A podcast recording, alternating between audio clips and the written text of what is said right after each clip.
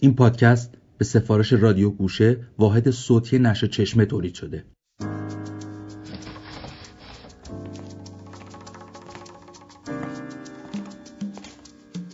من فقط ماهی یک بار از خونه میرم بیرون. اونم برای سید و شکار. شکار ماجراهای آدمهای باحال دوروبر زندگیهاشون عادتهاشون. شکار مکانهای جالب و شکار اشیای شگفتانگیزی که اتفاقا خیلی هم معمولی پیله. دارید به پادکست پیله گوش می‌دید. محسا حکمت هستم. منم احسان نوروزی.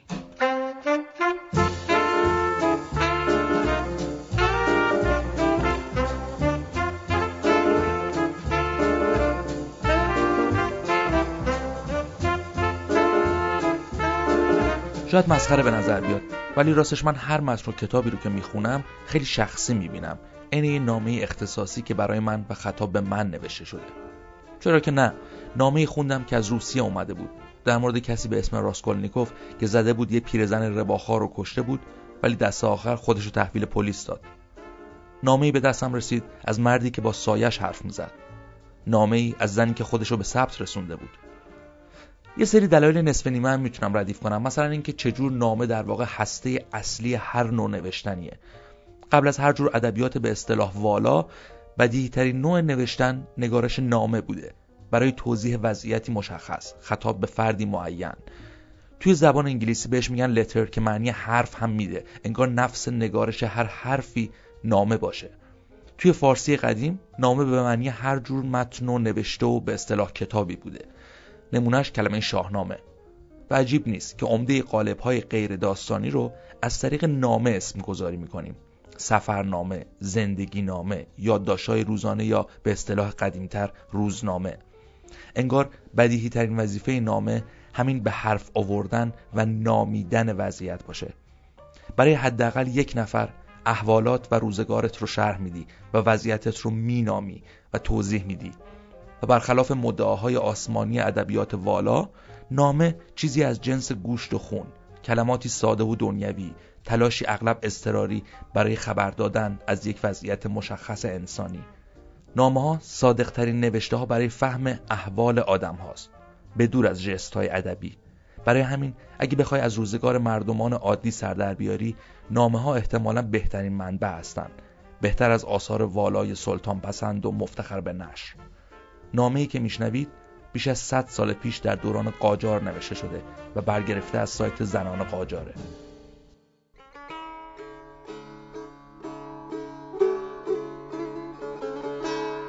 معین من نامه عزیزت رسید. زیارت کردم و از سلامتیت زیاده از حد خوشحال شدم. خط قشنگت را هزار بار بوییدم و بوسیدم و بر سینه فشردم. آری من نیز متأثرم. زیرا در بین روز نتوانستی وقت پیدا کنی و از زیارت روی ماهت دلشادم کنی. میدانی چرا خوابهای پریشان می‌دیدی؟ روح مرا در شکنجه گذاردی و پس از نه ساعت انتظار شدید مایوسم کردی. هر شب منتظر تو بودم. عصر دوشنبه مدرسه نرفتم و از ظهر تا ساعت نه انتظار میکشیدم. در ساعت هفت هشت و نه. یعنی هنگامی که کم کم یأس بر امید غلبه می‌کرد. می‌خواهم بدانی بر من چه گذشته. آری راست گفتند. الانتظار اشد من الموت. دلتنگم از اینکه مکتوبی بدین مختصری برایم نوشتی. فکر می‌کنم بیاعتنایی کردی وگرنه وقت داشتی که نامه مفصل تری بنویسی. باری شکوه نمی کنم. شاید فکرت بیش از این اجازه مکاتبه نمی‌داد. چنانکه گفتم شب سهشنبه بیش از هر شب منتظر تو بودم. و هنگامی که از آمدنت مایوس شدم با حالتی افسرده به خواب رفتم. ولی چه خوابی؟ در خواب می دیدم که صبح در کانون بانوان هستم و برای دیدار به آنجا آمده ای. تا صبح نیز با تو بودم ولی هنگامی که دیده گشودم تو را در کنار خود ندیدم و دانستم وقایع شیرین جز خوابی بیش نبوده. امروز به سردرد سختی دچار شدم و همچنین افسردگی روحم بر همه آشکار گشت. دل بر من. به امید زیارت رویت صبر می کنم و بیش از این وقت عزیزت را تلف نمی کنم به امید دیدار فدای روی ماه تو پولی.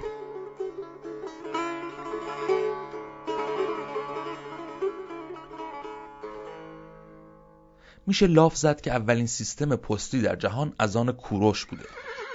که چاپارخانه ها رو با اسبهای تازه نفس و آماده در فواصل معینی توی جاده ها دایر کرده بود تا چاپارها به سرعت اسب عوض کنند و احکام حکومتی رو در قلمروی هخامنشی پخش کنند. ولی همچین چیزی بیشتر تمهیدی مختص حاکمیت بوده و ربط چندانی به تصور ما از سیستم پستی امروزی نداره. تا قبل از شکلگیری پست به مفهوم امروزیش معمولا تجار و کاروانهای بازرگانی بودند که نامه های شخصی رو میرسوندن و مسافرخونه ها و حجره هاشون در حکم اداره پست بودن. اگه آدمی عادی بودی مسلما سواد نداشتی و بعد از میرزاهایی که عمدتا در نزدیک مسجدها مستقر بودن کمک می‌گرفتی تا نامت رو بنویسن و بعد می‌رفتی میسپردی به کاروانی که قرار بود به مقصد مورد نظر بره. اولین اقدام جدی برای تأسیس پست توی ایران به دست امیر کبیر انجام شد. و سندش هم اولین شماره از روزنامه وقایع اتفاقی است که نشون میده چطور سیستم نیممندی درست شده بود که هر جور آدمی می‌تونست با پرداخت مبلغ مشخصی چیزی رو ارسال کنه. کماکان اسمشون چاپار و چاپارخونه بود. در روزنامه وقایع اتفاقی اینطور نوشته شده. قرار جدیدی که اولیای دولت قاهر گذاشتند این است که در اول ماه و پانزدهم چاپارها از دارالخلافه به ممالک آذربایجان، فارس، رشت، کرمان، استراباد و مازندران، خراسان و کرمانشاه بروند و در چهاردهم و بیست و نهم دو دفعه وارد شوند مگر کرمان که چون دور است ماهی یک چاپار در پنجم ماه می رود. از اول ماه سفر قرار بر این شده است که در چاپارخانه ها اسب را فرسخی ده شاهی کرایه بگیرند عموم ناس از تجار و غیره هر کس خواسته باشد با چاپاران کاغذ بفرستد یک کاغذ سربسته را پنج شاهی رایج دیوان و پاکت را که تا پنج کاغذ یا بالاتر باشد یک هزار دینار حق القدم به چاپار بدهند که کاغذها درست و بیعیب برسانند و چاپار دیگر جواب از مباشر چاپارخانه آن ولایت بخواهد. اگر چاپاران با گرفتن وجه کاغذ کسی را نرسانند صاحب کاغذها باید کیفیت را به مباشرین روزنامه دارالخلافه تهران ابلاغ و حالی نمایند که به کدام چاپار کاغذ داده است و دیوانیان مؤاخذه را از او خواهند نمود خب ولی هنوز مونده بود تا تمبر پستی وارد کار بشه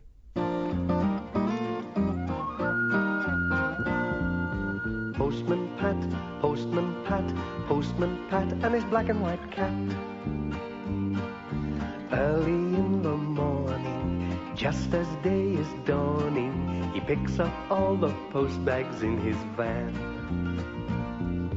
Postman Pat, Postman Pat. سالها پیش حالا تو دهه 60 اواخر دهه 60 من آموزشگاه زبان می‌رفتم زبان انگلیسی یکی دو ترمی که اونجا رفتیم عرض به خدمت شما که یکی از استادایی که تو اونجا بود گفتش که اگر می‌خواید که حالا پیشرفت کنید تو این زمینه سعی کنید یکی رو پیدا کنید که باش مکاتبه کنید.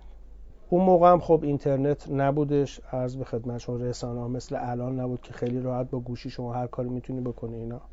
ما پرسجو کردیم این بر اون رو با اون شرکت هایی که ارتباط برقرار می‌کردن بین کسایی که علاقمند تو کشور مختلف بودن که با هم مکاتبه کنن. شاید 5 6 ماهی نگذشته بود سه چهار تا نامه رد و بدل کردیم اینا. فردی بود به اسم خانم ایرنا شیشکو.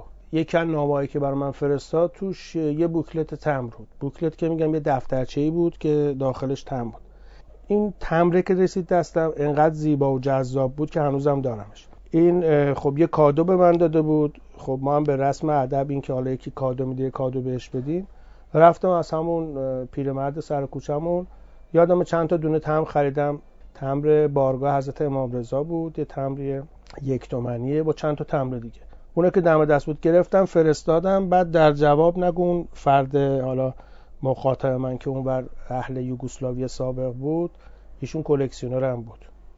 بعد دیگه همین که تمر به هم دیگه تبادل می‌کردیم این تمر اومد وارد زندگی من شد. این صدای حمید رضا ابراهیمیه که کارشناس تمر و مجموعه داره. او علاوه بر اداره وبسایت مجموعه داران و تنظیم کتاب راهنمای تمرهای ایران فروشگاهی هم در خیابان جمهوری داره. رفتم گشتم گفتن که مثلا توی توپخونه پستخونه هستش. رفتیم پستخونه یه مقدار تمر از پستخونه گرفتیم. بعد دیدم کوچه که بغل دست پستخونه است به اسم کوچه پست هستش. اونجا دو سه نفر هستن روی حالا رو موتور دارن تمرین فروشن. کم کم ارتباطم با اونا برقرار شد که تم بخرم اینا. تم میخریدم این چند سال اول فقط تم رو میفرستم اون و تم میومد انقدر زیبا و خوشگل بود که برای خودم نگه هم داشتم. حالا از هر کشور مختلف. این باب شد و عرض به خدمتت که تا اینکه این ادامه پیدا کرد تا مکاتباتم بیشتر شد با کسایی که تم جمع می‌کردن بیشتر ارتباط برقرار کردم. تعداد تمرام زیاد شد و چون هزینه ها همش از جیب خودم بود پول دو جیب خودم بود خب نمی‌تونستم خیلی هزینه کنم. این شد کسی تمر اضافه هم داشتن یه بار رفتم با اون کسی که تمر میخریدم اون تمر اضافه خارجی می‌خری دیدم به چه قیمت های خوبی به نسبت تمر ایرانی می‌خرم. مزه داد و ستت افتاد زیر زبونم. منم خب یه فردی که حالا محصل بودم پول تو جیب من محدود بود. به این طریق تونستم بخشی از هزینه های اون مکاتبه رو دیگه از پول تو جیبیم ندم. از خود تمر بگیرم به خود تمر خرج کنم. این شد که افتادم تو جمع کردن. خب تا چند سالی جمع می‌کردم بعد عرض به خدمت شما اتفاقی افتاد. یه مجله تمری داشت راه میافتاد به اسم دنیای تمر و آقای ابوالفضل کمیلی زاده سردبیرشون بودم به توسط یکی از دوستان معرفی شدم چون ارتباطم با خارج از کشور زیاد شده بود. زبانم یه مقدار خوب شده بود اینا. دیگه رفتم اونجا و شروع کردیم با ایشون همکاری کردن. یه دو سه سالی هم اونجا نم نمک شروع کردیم حالا ترجمه کردن و بعد کم کم نوشتن در باب تمر و اینا که تقریبا یه فکر کنم دو سالی هم مدیر اجرایی اون ماهنامه تمر بودم. من جای کار می‌کردم اون دانشگاه آزاد کار می‌کردم. کارمند رسمی بودم دیگه.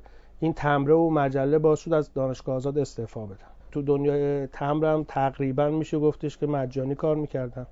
من هزینه های زندگیم از راه تمر در می بودم کم کم کم کم به خودم اومدم دیدم که خودم هم شدم تم فروش هم کلکسیونرم هم تم دارم جمع می‌کنم. دیگه از اون تاریخ به بعدم تا یه مدتی همینجوری تمرا رو به دوستان میفروختم. بعد به مرور زمان حالا با یکی از دوستان شراکتی مغازه رو گرفتیم. اونجا شروع کردیم فعالیت کردن. در کنار اون مجموعه داری که خودم دارم.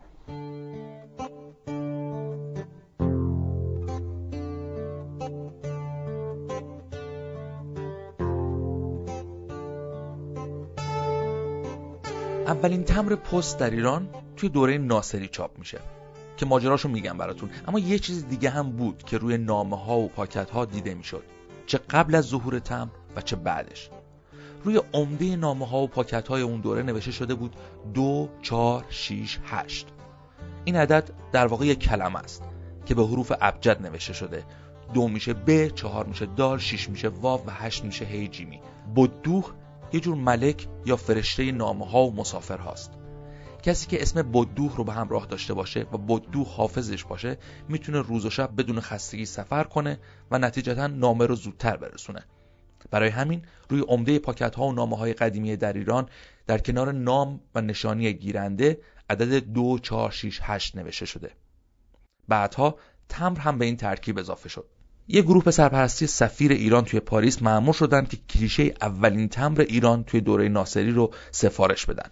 خبرش که درس کرد قبل از اینکه گروه ایرانی بتونن با مقامات پست پاریس ملاقات کنن کسی به اسم ریستر فرصت رو مناسب دید که بلافاصله تمری طراحی کنه و به مقامات ایرانی بفروشه.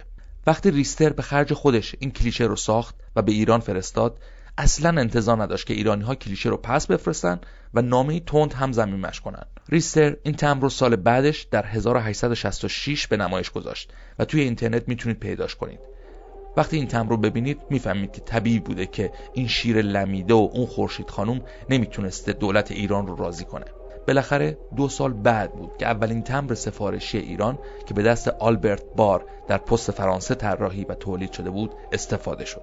این اولین تمر رسمی که با شیر و خورشید مناسب و طرحهای اسلیمی اطرافش و ارقام فارسی منتشر شد امروزه به دلایلی تقریبا نامعلوم به اسم تمر باقری شناخته میشه. بهترین مکان برای دیدن این تمر و آشنایی با تاریخ پست موزه پست توی میدون توپخونه است.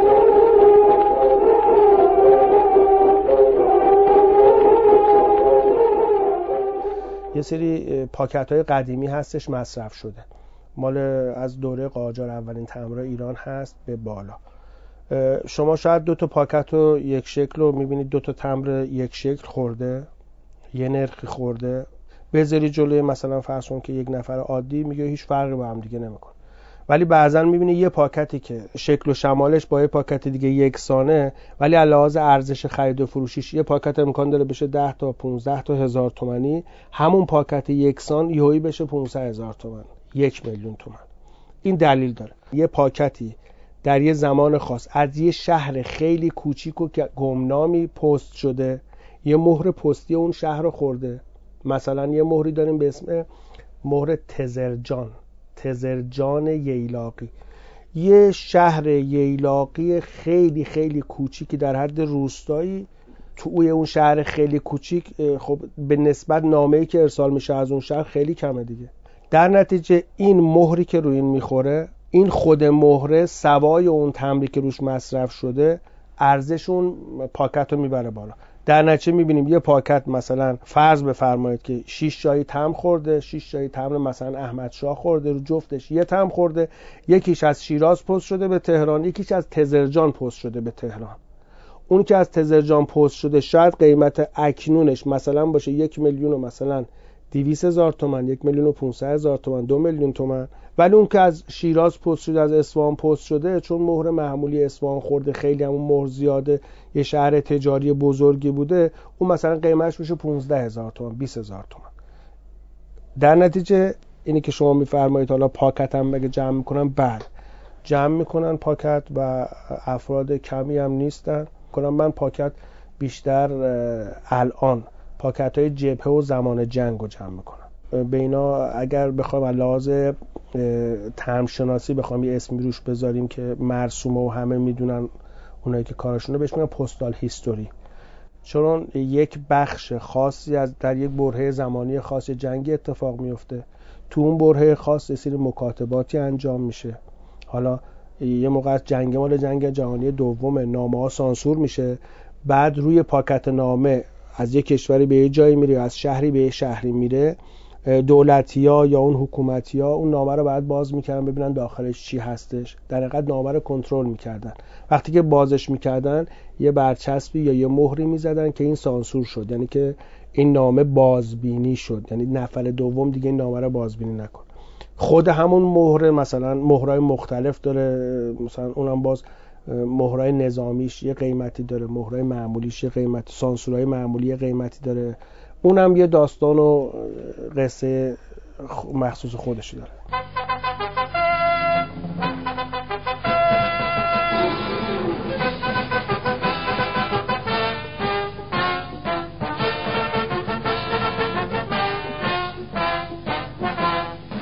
برای اینکه حالا زمان جنگ بوده تبادل اطلاعات حالا نامه‌ای خیلی راحت تر باشه مخصوصا برای کسایی که اونور بودن یعنی توی جبهه بودن. دولت زمان جنگ میاد میگه آقا رزمندگانی که از جبهه بخوان به خانوادهشون ارتباط برقرار کنن ارسال نامه براشون رایگانه.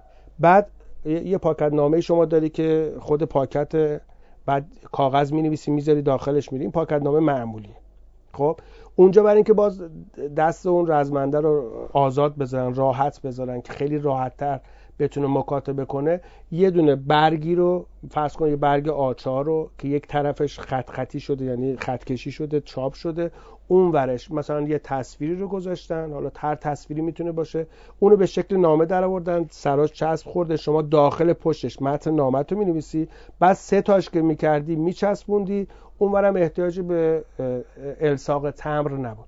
اون نامه رو پست می‌کرد میاد کجا؟ به خانوادت می‌رسید مجانی. خب این طرحهای رو اون پاکت ها طرحهاش فرق می‌کنه. عکس رزمنده روش هست شعارهایی که روش هست شعارهایی که اون موقع بوده نمی‌دونم.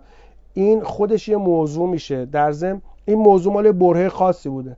الان کسی پاکت هایی که الان بخواد استفاده کنه بندازه تو پست پاکت برش نمی‌برن که چون جنگی وجود نداره که. رزمندی الان توی جبهه نیستش که بخواد برای کسی بفرسته که چون اون موقع توی زمان خاصی مثلا اون 8 سال 9 سال 10 سال هر سالی که تو هر کشوری جنگ هست 4 سال 5 سال یه مدت زمان خاصی اون پاکت استفاده میشه. در نتیجه اون خودش خیلی محدوده خیلیاش الان از بین رفته. گشتن و پیدا کردن اون خیلی سخت شده.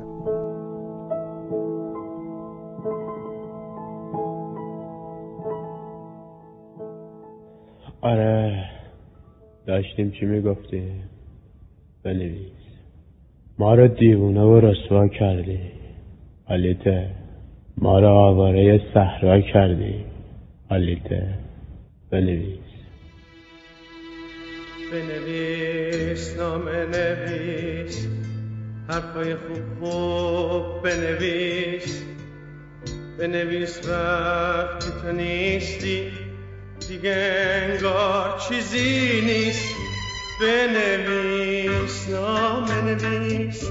بنویس نام نویس. به نامه از علی اکبر دهخدا گوش بدید. که در دوران بعد از کودتای محمد علی شاه و هنگام روزهای فلاکت آمیز قربت نشینیش نوشته شده. از علی اکبر دهخدا به ابوالحسن معاذد السلطنه پیرنیا از پاریس به لندن 11 اکتبر 1908 تصدقت شوم. تعجب می کنید که چرا فلانی با اینکه امروز در ظاهر و معنی کسی را نزدیکتر از من ندارد در جواب کاغذ یا نوشتجات در شرح حالات خود مزایقه می کند. مطلب صحیح است اما برای جواب فقط باید جنابالی خودتان را به جای من بگذارید و آن وقت به من حق بدهید.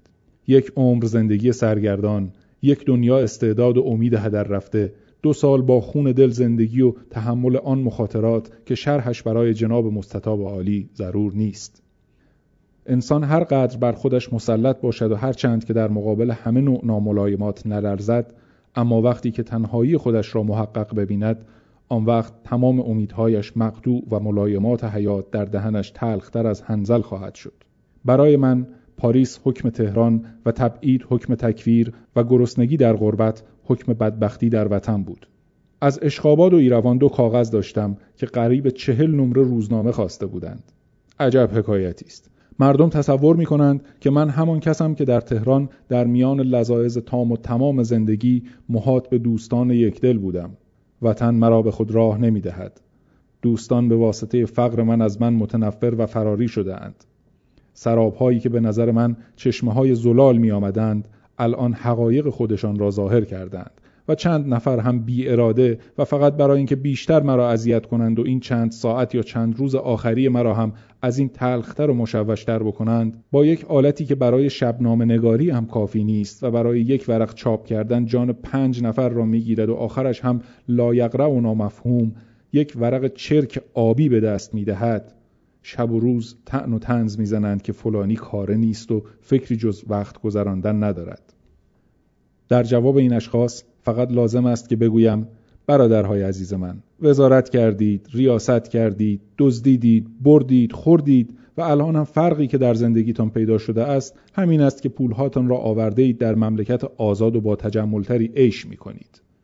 اما آن کسی را که مورد ملامت قرار داده اید خودش تا گلو زیر قرض یک نفر زن پانسیونر است که در مقام مطالبه جوابی جز خودکشی ندارد و اهل و ایالش در تهران پریشان و معطل و گذشته از هزاران زحمت و صدمه برای نان یومیه معطلند.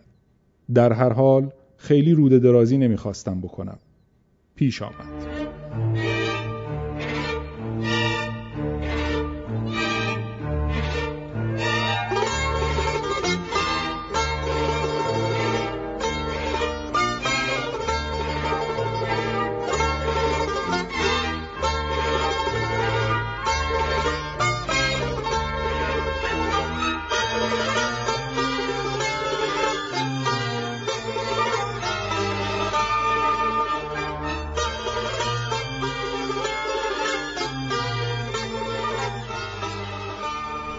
من هر کشوری که هم در رابطه با یه شخصیت ایرانی یه مکان ایرانی حتی نقشه ایران یه شعر از شاعر ایرانی نمیم توی تمری اسمی از یه ایرانی اسم پرشیا رفته باشه اسم ایران حتی پرشیا به زبان حالا دیگه مثلا پرسه به زبان مثلا فرانسوی میگن نمی‌دونم یونانی ها میگن.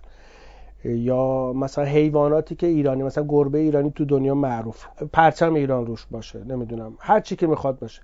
این یه موضوع خاصیه که من علاقه دارم جمع می‌کنم. یکی تمرای مشترک دو یا چند کشور شروع می‌کنن یه تمری رو چاپ کردن مثل هم. مثلا ایران با عراق ایران با سوریه ایران با مثلا اسپانیا ایران با مغرب. یه تمری رو مثلا چاپ می‌کنن. موضوعش یکیه. یعنی یه،, یه امکان داره یه موضوع مشترک باشه امکان داره دو تا تم باشه که یکیش در تو یه مکانی تو ایران باشه یکیش مکانی تو اون کشور باشه. یا حتی یه موضوع باشه چند تا کشور باشه. مثلا نوروز هر کشوری که در تو نوروز مثلا تم چاپ کنه نوروز کلمه نوروز خورده باشه میشه مرتبط. مثلا اونو جمع می‌کنن. در قرن 18 هم نامنگاری چنان قالب مرسوم و فراگیری شد که وقتی فرم جدید ناول یا رمان هم ظهور کرد نتونست از قابلیت های نامه چشم بپوشه. رمان های زیادی هستند که در قالب نامه و نامه نگاری نوشته شدند. دو رمان سرآمد ادبیات فانتزی یعنی فرانکنستاین اثر مریشلی و دراکولای برامستوکر برای باورپذیری داستانهاشون از قالب نامه استفاده کردند. نامه هایی که راوی هاشون از حوادثی شگرف خبر میدن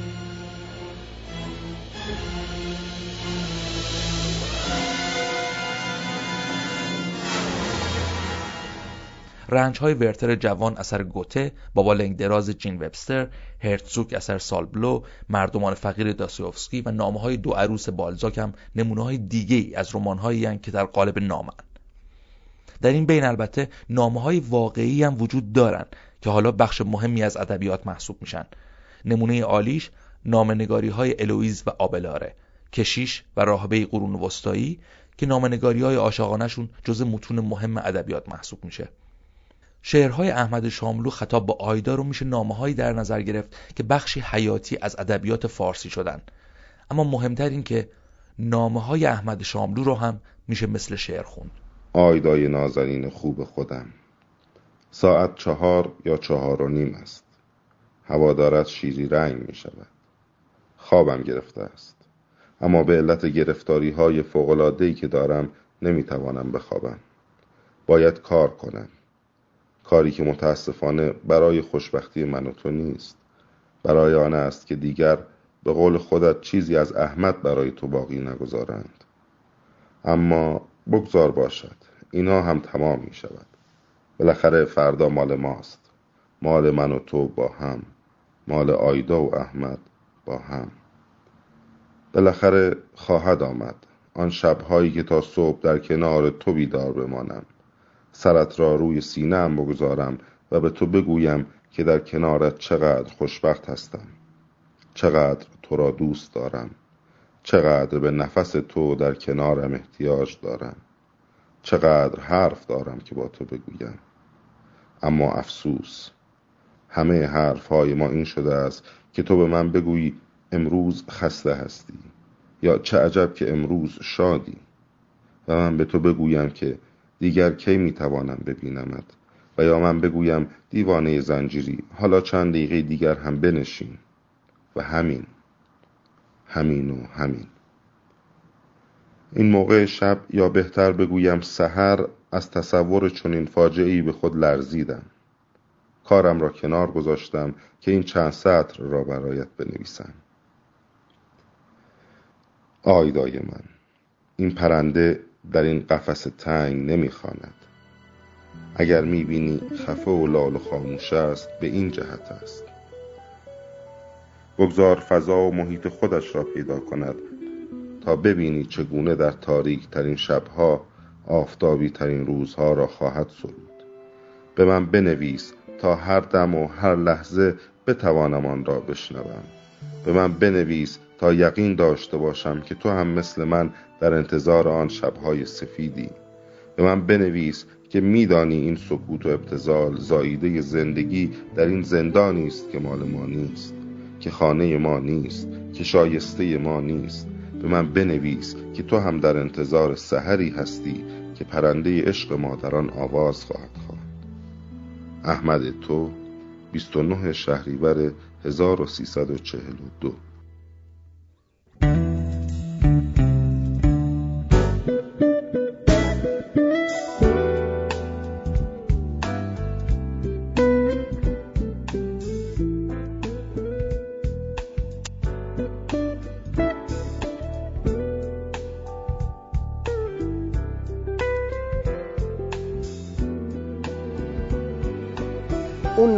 که الان شما تو خونت اگه نشستی بستی رو یه جنسی رو خریدی برات اومده وقتی دستت می‌رسه می‌بینی یه نامه بیروح.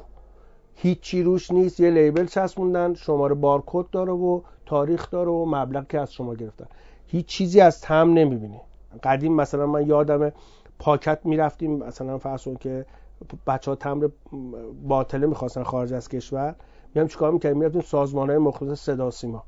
بچه ها می‌رفتن اون کسایی که کارشون بود مثلا مثلا تمام مکاتباتی که اومده بود به صدا سیما نامه‌هاشو خونده بودن بعد پاکتاش مونده بود. پاکت های اینا رو کیلویی میخریدن میوردن میفروختن به ما. ما اینا رو می‌گرفتیم میبردیم تمراشو قیچی می‌کردیم میریختیم تو آب بعد در می آوردیم خشکش می‌کردیم. این می‌شد تمر باطله که غالبا بستای 100 تایی می‌کردیم. حالا یا 100 تایی میفرستیم خارج از کشور که خودش می‌شد یه تقریبا تبادل فرهنگی می‌شد. تمری که ما رفتیم مثلا تم در رابطه موضوع خاص زدیم فرستادیم یه خارجی می‌گیره حداقل روش نوشته چه موضوعیه. یه خود شاید کنجکاو بشه بره پرسجویی بکنه این موضوع چیه این فرد کیه این پرنده کیه رو تمره که متاسفانه متاسفانه پست قشنگ ریشه خود تم رو زده. الان فقط تم رو چاپ می‌کنه و میفروشه. اشاق دیگه کمتر به هم نامه می نویسن حتی کمتر ایمیل می‌زنن. بیشتر به هم پیامک میدن. گذشته دورانی که ساعتها می نشستی به نوشتن نامه و روزها میموندی منتظر جواب نامه. تاریخچه مکتوب اشاق حالا در موبایل ها ذخیره میشه. در قالب سوال و جواب هایی که بیشتر به دبستون های تک مزراب هستن. و هممون یادمون هست که چطور بخشی از تاریخچه های مکتوب عشقامون با منحل شدن چیزی مثل یاهو مسنجر دود شد و به هوا رفت. میشه گفت که نامه و پست همیشه در حال تغییر بوده. یه موقع با کبوتر نامرسون یا بطری توی دریا انجام می‌شده و یه وقتی هم با پست دریایی و هوایی. حالا چرا باید بابت ایمیل و چت نگران باشیم؟ مهمتر این که شاید دسترسی تمام وقت ما به عزیزانمون از طریق تماس تصویری و صوتی نفس ارتباط مکتوب رو بی اهمیت کرده و نیازی بهش نداریم. اینم تا حدودی درسته. ولی به نظرم همه اینها می‌تونه اتفاقا بهترین دلیل باشه برای اینکه نامه از کارکرد اطلاع رسانی و ارتباطیش خلاص بشه و به فرم راستینش دست پیدا کنه.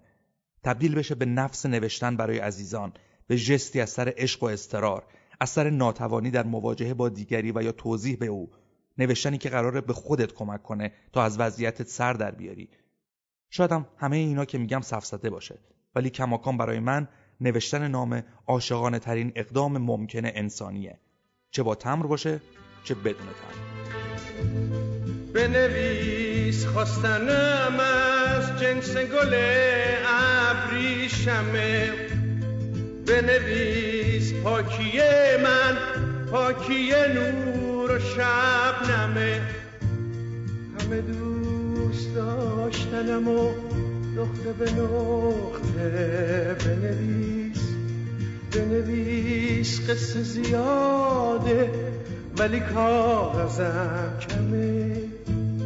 بنویس خواستن من شمردنی نیست. بنویس بنویس دل که بخواد سپردنی نیست. بنویس بنویس خسته شدم اونقدر خسته که نگو.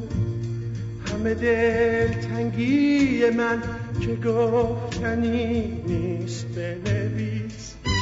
بنویس نام نویس بنویس نام نویس به قسمت پنجم پادکست پیله گوش دادید. این پادکست به سفارش رادیو گوشه واحد صوتی نشر چشمه تولید شده. همکاران این قسمت مسیح نوروزی و معین فرخی بودند. تدوین صداگذاری کار یاشر امینی بود. من محسا حکمت هستم. منم احسان نوروزی.